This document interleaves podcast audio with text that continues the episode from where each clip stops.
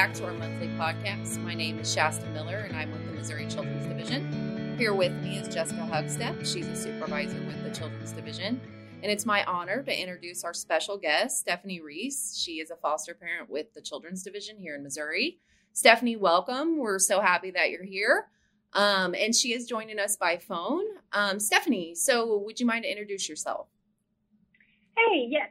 Thank you for having me. And I guess to throw out the labels, I am a foster, adoptive, and biological mom. I am a single parent, and um, I live in the 37th Circuit. That's great. And a single parent. Um, bless your yes. heart. Um, well, first, before we really get into the the good stuff, just thank you for your service. Um, we're honored to have this opportunity to talk to you. Um, so, Stephanie, let's just jump right in. Um, can you tell us how long have you been fostering for the Missouri Children's Division, and kind of how did you learn about fostering? So, um, I have been fostering for a little over two years now, and um, I've kind of always known about fostering. And um, at my church, there's a lot of people that do foster care. But um, prior to that, I had been trying to pursue foster care um, prior to COVID. And then um, once COVID hit, everything stopped, and um, I hit some blocks with that. But then um, was able to get licensed, and um, it's it's been good.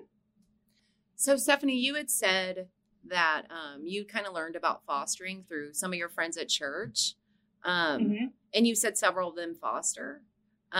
so, w- were they able to share any success stories with you that really encouraged you to foster? And if so, what were those? Yes, so quite of them foster and um, so i've seen like that journey through like the licensing process and the fostering process and a few of them um, adopted through foster care as well and uh, we also have a support group at our church that is for foster parents so that is huge. That's a wealth of knowledge. And so because it is a lot to um, contact the like the to, to begin the process and what that looks like and how you have to be very open and vulnerable because you pretty much give your life to um, like the questions and just it's very invasive for me as a private person. And so um, just to have that encouragement of like hey you know this is just to do your licensing process so you can be a foster parent, but it's it's not it's not that invasive. And so um, that really helped too whenever I was like, oh, I don't know, you know, um, I it was really nice to have that encouragement. And then um, like their stories, just obviously you can't say a whole lot because it is um, HIPAA and confidentiality, but um, just to kind of see the journey um, hands on, it is encouraging. And also, I have always wanted to do like fostering or adoptive like my whole life, even since I was a teenager.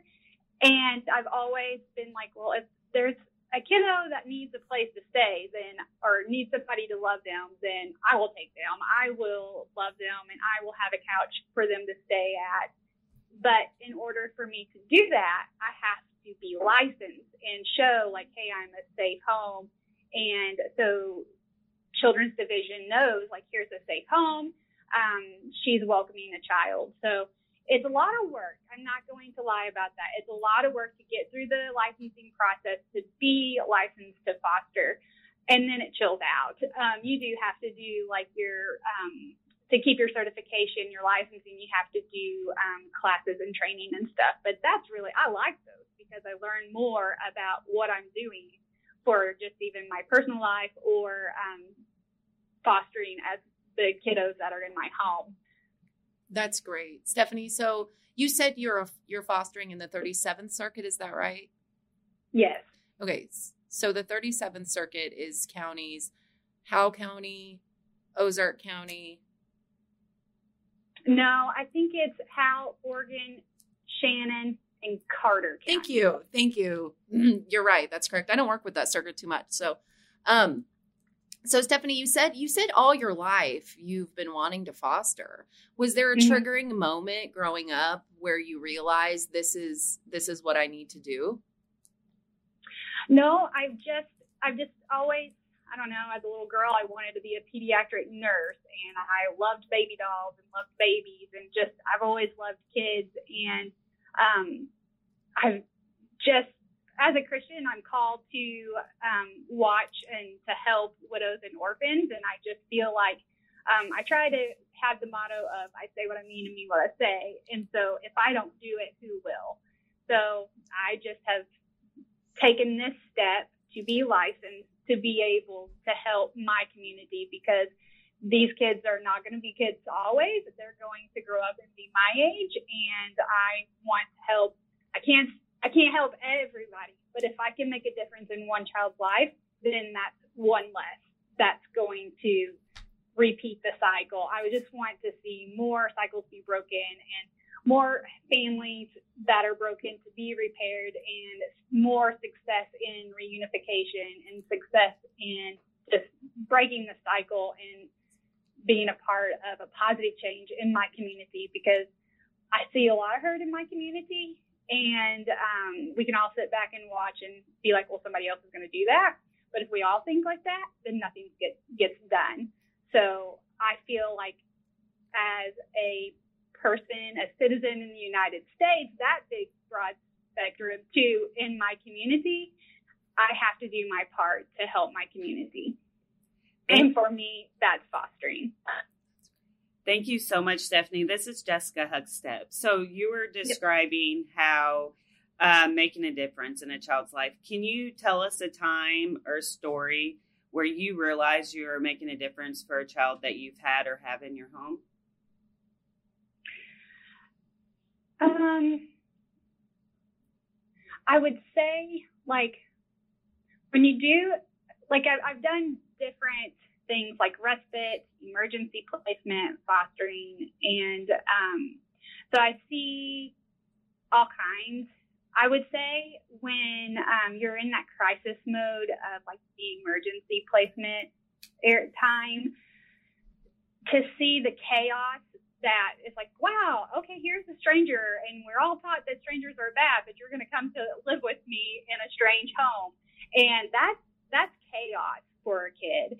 And so to see that wall be brought down to where um, they start trusting me, that's a biggie. And like I have had um, like a child that just didn't feel safe and wanted to run and um, not have any way of understanding their emotions of you know so i was able to say it's okay to have these emotions. It's okay to be mad and sad and want to be frustrated, but we have to know how to do that in a positive way. And so I would teach them like techniques like breathing techniques. And so I think a big deal for me in this this specific story is the child come up to me and was like, knew the feeling was a bad feeling of frustrated and being sad and mad, but I'm going to deal with it in a positive way. And they asked me to do the breathing techniques. I was like, yes, because that at the beginning was not even on the plate of options. We weren't even seeing that or even thinking that way. So to see the process kind of change where it's like, okay, I know that I have these feelings, but I'm going to start dealing with them in a positive way. That's when I'm like, yes, I'm getting through. I'm making a difference. We're learning. We're getting somewhere. And to just see that improvement and where that has evolved to today, a big deal. That is a big deal. So I'm really proud of that child for that accomplishment because that is a big deal. Right, Stephanie. This is Jessica Hugstep again. It, it it is such a big deal, and I appreciate you sharing that success story. Um, and in your um, journey as a foster parent, you had said how it's exciting to see when the children are reunited. Ha- has there been a time that you've worked well with a biological parent? And if so, can you speak on that? Unfortunately, for who I have had um, placements, I have not seen, I have not been a part of a successful reunification. I have seen other families that have had successful reunification, but in this process, you do um, have encounters with the biological family, and for the goal always is going to be reunification. And so for me, I'm a part of this child's story. I'm a part of this family story.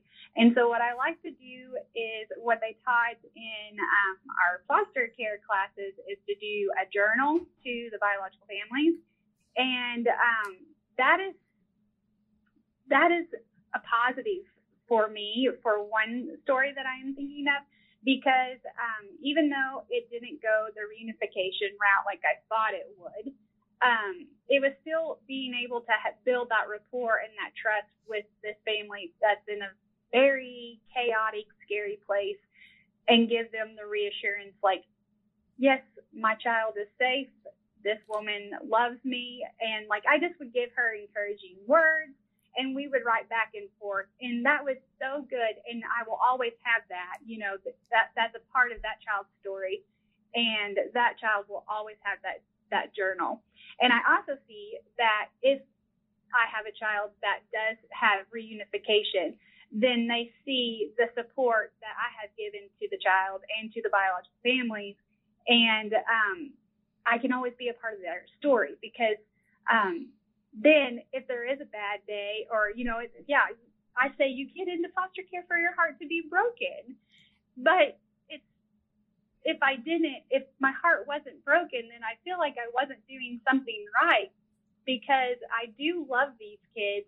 And um, I want these these families to be successful, and if things are getting hairy, then I want to have that relationship where the biological families can call me and I can be there to help them through a situation that maybe before all of this had happened and the report had happened, maybe there would have been abuse or neglect.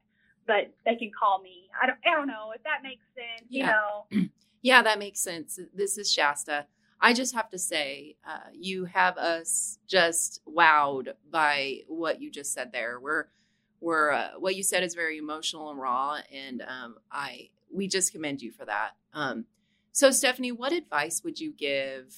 You said a lot of really great things, um, but what advice would you give a future foster parent when working with like a biological parent? Any advice you could give them? love them. You have to love them because if the child goes back, you want to be a part of that child's life. You don't want to be another adult to disappoint. And you also want to give that support because we may be dealing with generational abuse, neglect. Um, I've had parents that have aged out in the system and then their child is in the system. And to break that cycle, you have to invest in these families and um, show them love and show them how to be a mom because they probably haven't had a mom to show them. So if you can show them that you believe in them and give them respect, yeah, they've they've not done something right or they wouldn't be in this situation. But you just have to not go that way and you just have to take them as they are in front of you that day and just love them and show them that respect and it just it's a positive and I I can I mean I'm sure not all situations are like that but for me with the placements that I have had it is so rewarding to the biological family to see that respect and no judgment just don't judge and just love them I think that's fantastic advice, Stephanie. Uh, no judgment and just love them. I think that's more people in the world need to have that vision, and um, I just appreciate you saying that. Um, so, Stephanie, have have people inquired with you about what it's like to foster, and if so, what advice have you given them in that route? Do you tell them to jump in and do it? Um, watch out for this. So, just kind of go into what advice you would give a future foster parent. So, I think probably the top thing that's said to me is, I don't see how you can do it. I would just get too attached and love them too much. And First of all, I'm no different than anyone else. I um, do get attached and I do love them because that's what they need and they have to have that support and that love to know what love is and what support is. And so if someone is coming to me and asking me, then first of all, I tell them, well, you know, just talk about it. If they're married, then it has to be, you know, both of them have to be on board with this. And um, I just, if I just welcome questions to people that come up to me inquiring more information, and um, definitely direct them to a licensing worker so they can get signed up for classes, and just be a resource for them to like if you need me to help call or send an email or guide you in the process or just be a support to them, then I welcome my support all the way. Thank you so much, Stephanie. I, I appreciate what you've been sharing with us. I really do. Um, I'm just wondering what makes you continue to be a, a foster home and continue on that journey? Um, well, like I said, I do fostering because if I don't, who will? So if I quit, then that is one less good home. I'm I'm a good home and I'm a good person, and I know I'm safe. And if a child needs a home, then I would rather them be with me than maybe another home that's not good or doing it has ill intentions or something. So yeah, I I I did take a little bit of a break, and that's what's good about fostering is because you have to have self care, and um, and that's not being selfish. That's so I can be the best of myself I can be to give to my children or children that's coming into care that's in my home, and I just I don't know. I just feel like I have to do this right now, I just feel like I have to do this, and we need more homes. And if I live by my motto, I say what I mean, I mean what I say, then I have to be the hands and feet of this, and I have to do my part. I love that. Um, Stephanie, so the Missouri Children's Division, um, what advice would you give our agency on how do we get more homes just like you? because it, it sounds like you're a fantastic home. So, how do we do that? I'll be real honest. Communication is key. Um, I think that to when you have a home that is licensed, um, gosh, I I thrive on communication, and I just feel like all aspects of life thrive on communication, and um, we have to um, let our foster homes that are licensed now um, know that you guys care about us and you listen to us and you communicate with us um, because we're doing we're doing the dirty work. We we have the child 24 seven and it and sometimes it's not easy and it it's stressful and it's hard sometimes. But to know that we have open communication with you guys and support and encouragement, that goes a long way. To find more good homes like me, as a Christian, like I said previously, um, we are called to help orphans and widows. And there's a lot in the Bible that Jesus loves children. And I think that, you know, there's like the statistic of if every church was to have one home, then there would be no children in the need of a home because we would have plenty. So obviously the churches are doing their part, sadly. But I feel like if you could go recruit more in um, churches and events that would gain um, attention of the church, I feel like that is where the key is. That's really great. And making more people aware. Yeah. Yeah, that's really great advice, Stephanie. I think uh, um, and just for your awareness, we really are trying to do better. We're always trying to do better. Um, but what I heard you say was communication, appreciation, supporting you as a foster parent, mm-hmm. and then hitting those churches that, because you're called to do that, right? I think that's yeah. really great. Um, I tell you what, uh, you've just been a pleasure, a pleasure to talk to, Stephanie. And uh, again, we truly appreciate all the service you provide to our, our foster kiddos. And just thank you for your journey and continuing to do this hard work. Um, I hope that this show uh, reaches many individuals who hopefully someday will have the passion that you have and the heart to do this this this service. Um, I think we're unless you have anything else to add, um, I think we're pretty good to wrap up. Um, unless you have anything else, a story you want to share, or even more success stories, anything. No, um, I can tell stories all day long, but thank you so much for having me. And I just hope that um, it just gets out more awareness and like just me, I'm a single person and I can do it and I work full time. So um, don't let that be your excuse or discourage you. And um, I also think to be successful in fostering, you have to have a support system. Like, you know, obviously the communication with state but um, the support system of me just as a single parent, um, it, I have the support of my church and family and friends, and just to have that support, and also like I follow people on Instagram um, that's like fostering, and just to have that encouragement is good. You you just can't do it alone. We're not made to live life by ourselves anyway, so having that support is you you need that. Thank you, Stephanie. I feel like we need to get together and need to take you on the road and we need to start recruiting like yesterday. Okay, sounds good. I'm um, you've been a pleasure to talk to. And again, thank just thank you. you for your time and all that you've shared with us today. And uh, we really appreciate you. Thank you so much. Thank you, Stephanie. Wow, you know, I feel really blessed that we were able to talk to Stephanie today on our podcast. Um, what an amazing interview. Um, I meant what I said when I said I want to take her on the road and have her help with recruitment because she hit on so many milestones. Um, it just really uh, empowered me to continue to interview foster families and to continue to do this podcast. Jessica, what do you think about Stephanie's interview? Anything that um, spoke to you?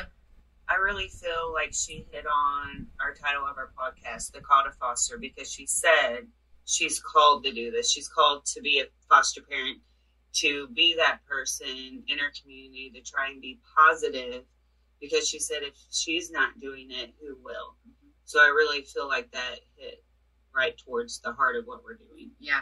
And I think she is an example of, um, as an individual who cares about her community, as an individual who cares about kids, who um, she is from a religious um, background. Right.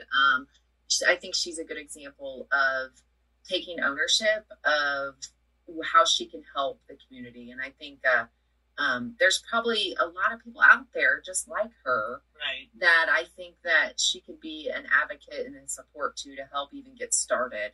Um, I loved how she talked about, you know, we don't, our agency doesn't get a whole lot of kudos, but I loved how she talked about the training was so helpful and she learned stuff not only to work with foster kiddos, but her own life, her biological kids. Um, I thought, uh, as someone, as us working for the agency, yeah. that was really nice to hear. Um, it definitely was, especially when she talked about when she worked working with bio parents, how she learned in training to do a journal for the kiddos that she has placed in her home, because that that's that's a timeline of that child's life while they're in your home. Mm-hmm. And then you can share that with the bio parents. And if the goal happens of reunification, then the foster parent can give that journal, right, to the bio parents. Or if the goal goes to guardianship and or adoption, you can still give that journal to whomever is going to be that lifelong um, person for the children. Yes, very practical advice, very something that foster parents can do right now. Right. That journal piece that was I thought that was really good. Um, something I absolutely love that gave me goosebumps was when we asked the question about, um, you know, what advice would you have with working with biological parents? And I quote her, "Just love them," and to not have judgment. And right. that not only as a foster parent, but I think for anyone, that's good advice is to open your arms, be open minded, just love them and take them where take what she say? Take take them as they are, right in that moment. I believe That's exactly what she said. Yeah. Um, I thought because we're always talking about how, um, you know, our fault. We we wish and our Yeah. hope as an agency that we train and coach our foster parents to be those supports and the advocates, not just Yeah. for the child but for the family. And uh, she just, I mean, she was in my head, but she said it so much better. Um, just love them, and that's so simple. And um, I think really good advice. It really is because with that, if you're support for them now, and if the children go home or reunited and or guardianship or adoption, whichever way it goes, you hope that that foster parent that placement can be still be a lifelong connection for that child or children. So, like um, she said, like Stephanie Reese said, so you're not another disappointment for that child that's leaving their life. So that's one of the main points is we do say in training a lot is working with the bio parents and or whoever the parent's going to be and hope that they keep you in that child's life. Yeah. Um, I think that uh, she also did a good job of representing, um, you know, when a child comes into care and gets placed with a with a foster home, a new one. She talks about um, that it's chaos, and it is chaos. It's truly chaos, and uh, she recognizes that as a foster parent, recognizes that. Um, you know, it is going to be confusing and the child is going to be emotional. I mean, it's traumatic. And to then just work with them on their emotions and uh, allowing them to feel safe in expressing Right. their emotions and tearing down that wall. And she says, trust. Right. And uh, I think it was um, just really good insight to having a really true representation of what it's like when a child enters and gets placed in a foster home where they are strangers and um, and what it takes from the other side of it as far as being a foster parent what they have to do and, and recognize and i think it was uh, just really really good stuff Yeah, the main thing is patience, you know. Um, beside the kids and the foster parents are, are strangers, you know. Having patience and, like you said, being open um, and taking in whatever those emotions look like from those ch- children, because they could all look differently, right? You know, maybe raising boys or I don't know, running away or what have you. It just it all looks different. But I love that she said one of like she loved watching the process of the children change in her home um, and being able to eventually process their emotions. And she actually said using breathing techniques. I Yep. think. Yep. I think she did say that. And that really that really reminded me that our foster parents aren't aren't just making sure a child has a safe place right they are home, yeah. they're teachers, they're coaches, they're mentors, they're they're a parent, they're Right. there's so many other things. They're they're informal therapists. Um, there's so many things uh, that they're providing to our kiddos. Um, and her just recognizing that Yeah. and having a good concept was really really good to hear. Um, Self care. Oh, how many? I know Jessica and I work for the agency. We we're always telling our foster families you have to take care of yourself if you're not okay how can you be the best caregiver and she really hit on self-care and i think out of the interviews we've done so far she's probably the first one that's hit on self-care I and, think so. and the importance of as a foster parent how important it is to take care of yourself and and have those supports surround you and having a good um, community that's going to help you do Right. the best work which Right. is you know taking care of our kiddos um, i love that she mentioned that because i know we do you know, on the inside um, but i just think she would be a great advocate a great mentor um, for others um, uh, really good stuff and I I do too. And she said she has to take care of herself so she can be the best she can be, her best version of herself. And some of those ways that you can be, like she talked about the support system. She said church, her church family, her regular family, her friends, but also with respite. We have respite homes or people that's licensed for respite, and that means that a home that's licensed for respite, they can take a child uh, like for a 24 hour time period. And then there's so many time periods that each child gets a year from the state. But this is a way that they kind of provide a relief. A relief and or support. So like if the child needs a break from the home whatever go whatever's going on right? And this would benefit the child mm-hmm. you know to have respite. You know then they're also you know they go to a home that's licensed for respite.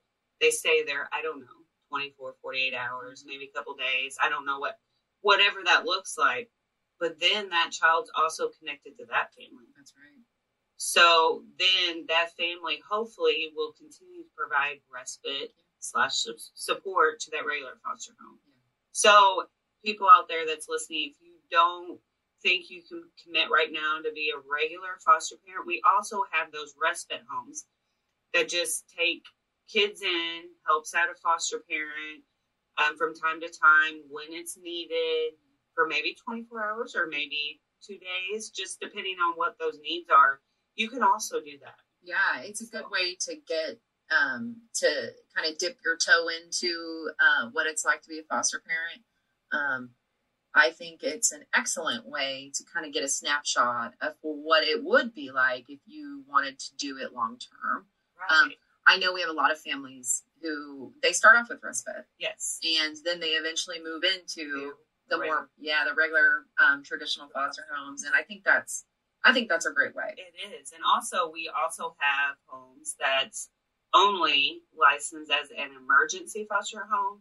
And that means 30 days or less. So, and you can't say, oh, the child will just be there for a week. We're not sure, but it's supposed to be 30 days or less. So if you only wanted to be licensed as an emergency foster home, then you can also do that. Mm-hmm. Like if you wanted more of a short term mm-hmm. placement. So I just wanted to kind of explain that as yeah. well but um, the support system that is provided not only with respite homes but just with children's division in general because you also have the caseworker you have the whole team that's involved with the child and also with the foster home that can help you out yeah um, you know when we asked the question about um, you know advice for the agency we heard she said communication. Yes. And we are stri- we're always striving to communicate and encouraging communication and really not just communicating with our foster families but the community. And um, that is something we're always looking internally about and always something to improve. But I, am just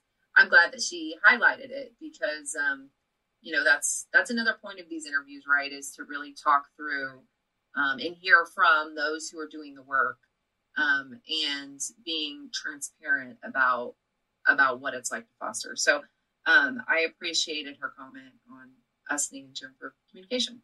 I did too, um, because I mean, no one's perfect, right? Um, we can always have a goal and strive to be better than we were yesterday. So, and that's all we can do.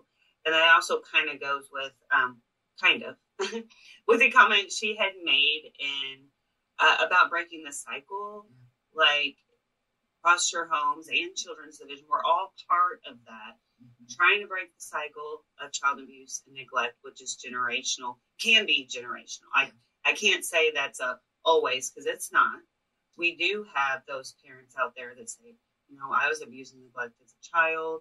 You know they can whatever reason right if it's their self-determination and or a lot of them tell me or have told me it's because of who has supported them. Yeah.